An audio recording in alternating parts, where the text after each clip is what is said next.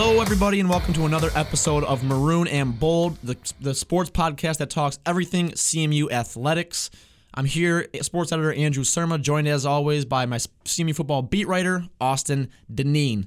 Um, CMU football takes on Ohio Tuesday night. We're starting MACtion. It's a, it's a great establishment, MACtion football. Um, they play Tuesday night at 7 p.m. Ohio is good. Ohio is good, seven and three. One of their losses was to Tennessee, which at the time was a top ten team, and they were in that game the whole time. Yes, so they were. Ohio can play some football. They are five and one in the Mid American Conference, the old Bobcats, and they are on a three game winning streak. They are playing good football right now. Um, Austin, your preseason prediction is was, That CMU was going to win this game. and how are you feeling about it now? Not too confident. Okay, okay. Now I'm I'm I am sports, so I found out and I predicted earlier in the, the year that Ohio would beat CMU. I'm going to stand by that for this week, but let's not count the Chippewas out. They are due, in my opinion. They are due. Cooper Rush is due to have a very good football game because it's been a while since he's had a very good football game, and the Bobcats are the ninth best passing defense in the MAC, which is not very good. So if there was ever a time Cooper Rush was going to have a Cooper Rush game, this would be it. You know, the last Cooper Rush game that was a Cooper Rush game that I remember, I think was Ball State. I think that was the last time it was like, okay, this, this, this there's the uh, the projected draft pick that, that we we've been talking about all, all season long, all preseason, and we expected to see the last two games, past couple of games. I don't know if it's if it's I, I don't think that it's Cooper Rush I don't think it's his fault. yeah, I, I think he's. I think the running game due to injury and the offensive line due to injury, which already wasn't that great to begin the season, is is very depleted at this point in time, and they can't produce for him. It's tough. It's tough to throw the ball anywhere when you have to throw it within half a second of receiving it. I mean, it makes it tough on them. However, quarterbacks in the NFL deal with these problems. If you want to be an NFL quarterback, you got to learn how to throw under pressure. Yeah, yeah. Now, um, Ohio's scoring offense is only sixth in the Mid American Conference. It's not. It's not stupendous, I suppose. I mean, They're just very solid in everything. They're not really terrible at anything, but they're not elite at anything other than stopping the run, which was CMU practically does to themselves most weeks by not running the football. Yeah. So that's something that's going to play into Ohio's favor. But they're just very solid, and as Coach Bond would say, they're sound in everything they do. They are sound. They are they're a good football team. Um, again, that game starts at at 7 p.m. in Kelly Short Stadium. Um, I don't know. I don't know. Do, do you have anything else you want to talk about it? I, I- am. This football season has gone wild. I'm not super confident we're going to make a bowl game this season. That's that, that's what we need to talk about right now. Is is how confident one through 10, 10 being the best. What's your confidence level that CMU becomes bowl eligible in these last two games? After watching the last two games, probably about a four. Wow. I don't. I thought Miami was their game to win. I thought Kent State was their game to win. I don't know that they can beat Ohio or a very solid Eastern team this season Yeah. the way they've been playing. Now Eastern has been interesting, and that's the. They have to go down to to the factory. They gotta go down to the factory, and um, they gotta play an- another MACtion Tuesday night game down in Ypsilanti. That will be very strongly contested by the Eagles. They are also bowl eligible, but they're having one of the best years they've had in years. CMU has beaten up that team uh, in years past. I, I don't know. It, I, I want to. I want them to win. I would like to see Yeah. CMU be bowl eligible. I think it's good for the program going forward. Yeah. Just the way they've been playing, it's hard to Hey, envision it. Hey, we are not against the CMU football team. I'm going to throw that out right not. now. I'm not against that team. Um, I'm not for them as a, as a newsman, but it helps us out when they do well because that's what people love to see. It's much better to talk to coach after he wins a game than after he loses. Well, you know, he coach was very gracious after um, the loss to, to Miami. That Always. was you could you could see it in, in coach, you could see it in Tony Annese, um, senior safety Tony Annese that they're hurting. You know, uh, I wrote a column about a week ago that was pretty critical of the team. Um, and I, I, I could follow up with one just just as, as as the same that yes this the season has become unhinged. The season has is unwinding right now.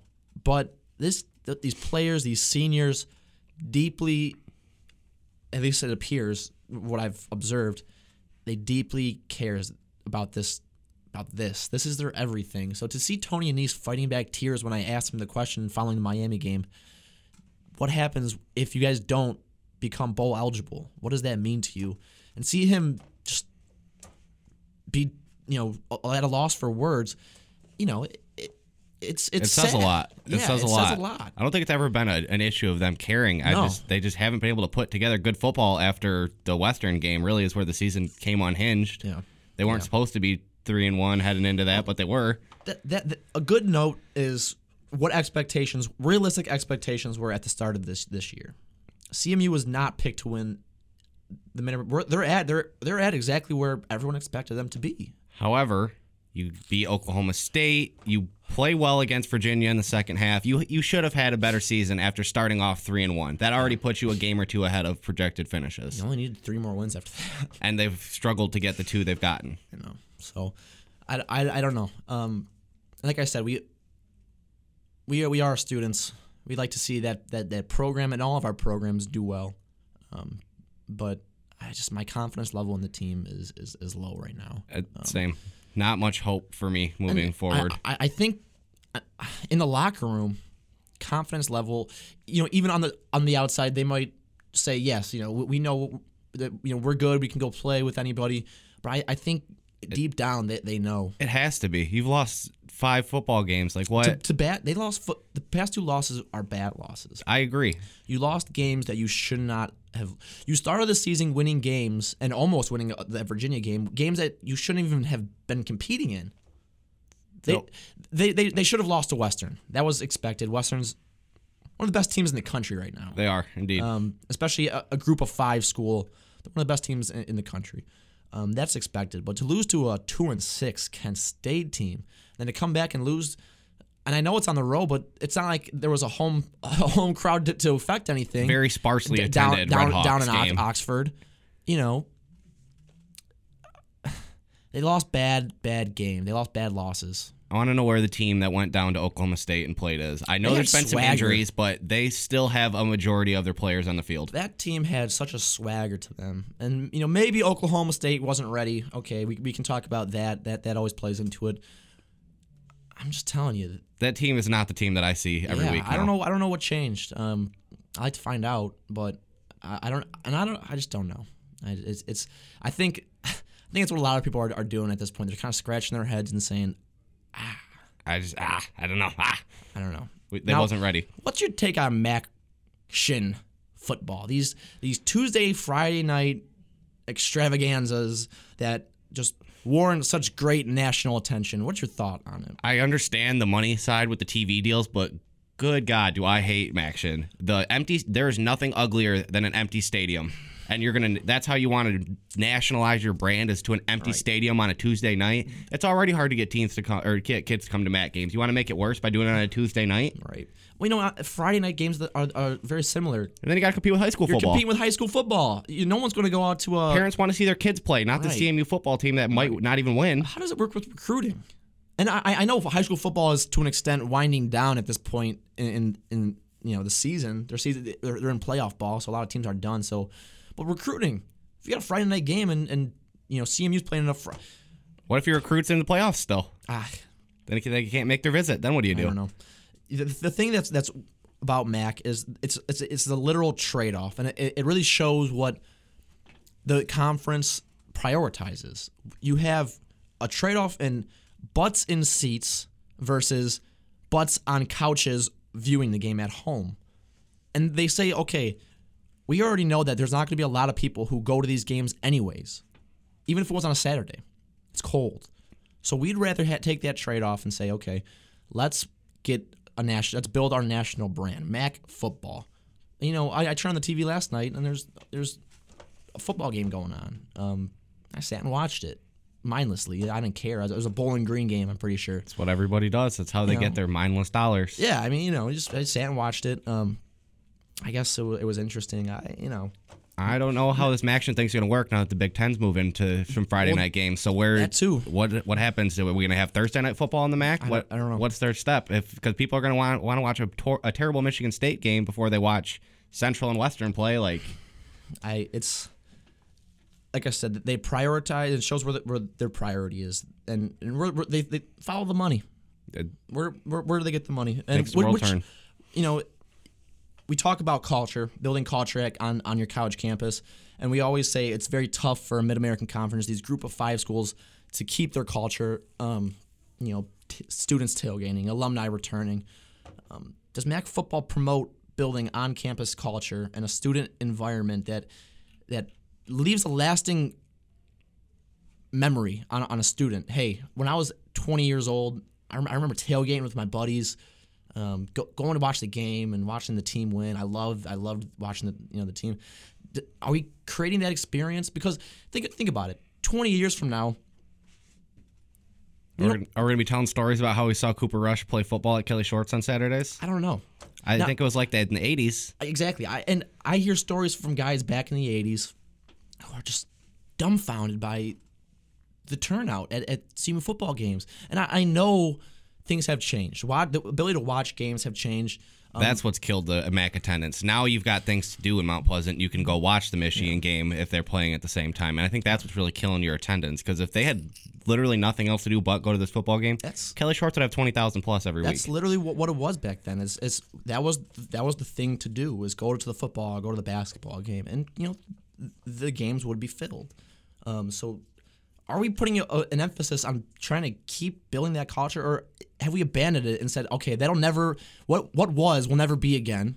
So let's let's promote MAC football and let's you know. Ah, I think that's the MAC's entire any group of five stance. I don't even think it's a CMU problem. I think it's the entire conference. They're more interested in making their dollars than making them through winning.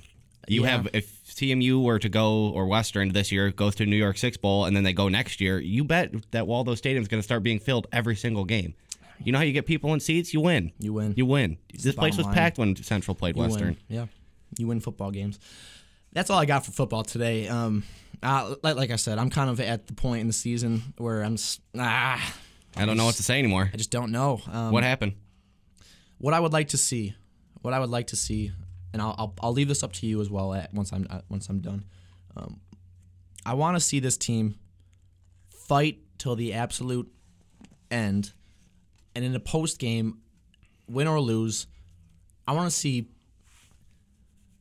I want to see grit. I don't. I don't want to want to see that this uh, this this these kind of holding back tears. This I want to see grit, and I want to see almost anger. I, you know, I want to see Bonamego freak out on, on somebody on the sideline. I want to see him, you know, Show some emotion other than sadness. You know, and, and he- he's he he does. He he's he has showed emotion, but I just want to I want to see Cooper Rush get getting and it, once he gets sacked for the fifth time in the game, Get in his get- lineman's get in his offensive lineman shit, man.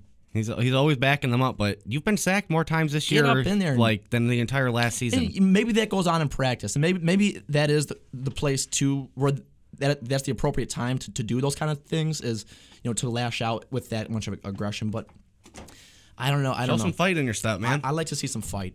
Um, what do you want to see? I want to see them win some games. Finish seven and five. I, I- they need to make a bowl game. You, in the MAC, that the bowl game means everything. You're not winning a national title out of the MAC. You need to win bowl games. I want to see them. Or if they if they win, if they win out and they win that bowl game, it's this this, season is a success. Absolutely. The season is a success. Any bowl win, even if it's the Honolulu uh, Yes. Insurance Bowl big time. That's that'll be the first bowl win that CMU has won in since Dan LeFevour, I think. handful of years. I want to say since 09, Yeah. I believe, or maybe 08. Um, yeah, you know that would be a, a great way to salvage the season with a high. There has been low, there have been great highs this season, trenches of lows, terrible lows. But they could like, and I- said this in my column last week. This is the time where Bonamego leaves his legacy. If he wins these next two games, and uh, frankly, beating Ohio would be a big time upset. This is an and upset. It would shake the East up. I, I'm pretty sure substantially. That would put Miami tied for first, I believe. Yeah, so uh, it, it would be a pretty substantial upset. Um, you know, that would be a great way for him to start building that legacy and, and kind of making repairs on whatever damage was done by this little skid that they, they've gone on. Because they've gone on a little bit of a skid. Winning solves all all the problems. Just win, baby. Um, men's basketball, I hear that's a thing now. They are starting tonight. It is becoming a thing. Men's basketball is a thing once again in Mount Pleasant. The team takes on IU Kokomo at 7 p.m. in McGuirk Arena. My God, thank God. I missed basketball season. Love it. Love it. Love it. Um, I talked to Braylon Rayson earlier last week. Braylon said it. We're not the biggest team. They are not. and they're not. I think they go about six nine tops, maybe six ten, but skinny six ten. yeah. Um, but they got speed, and they have a great backcourt. They have a great backcourt. Marcus Keene transferred in. He sat out last year. He's playing. He dropped 32 against Slippery Rock in their pregame scrim or their preseason scrimmage. Um, and Braylon Rayson obviously returning with tons, uh, tons of experience. Le- leading scorer last year. You know, and I, I want to say that having Fowler out kind of opens things up a little bit. I think Fowler and Rayson Th- Their styles didn't mesh. Yeah, I, I don't think they complemented each other as well as Marcus Keene and and Rayson complement each other. I, I think they were a little bit, you know, they just there's two very big talents on the court that play a very, you know, a very certain brand of basketball. They play the way Keno Davis wants to play. He wants to play fast. He wants to shoot threes. He wants to score points. And Well, if you're looking at, at the, the full court press, there's no one better than Marcus Keene and Braylon Rayson to do it. Those two guys, little guys, guys get right in your chest. Well, they get up in, in your stuff, man. They get right up in your grits, and you know they they, call, they wreak havoc.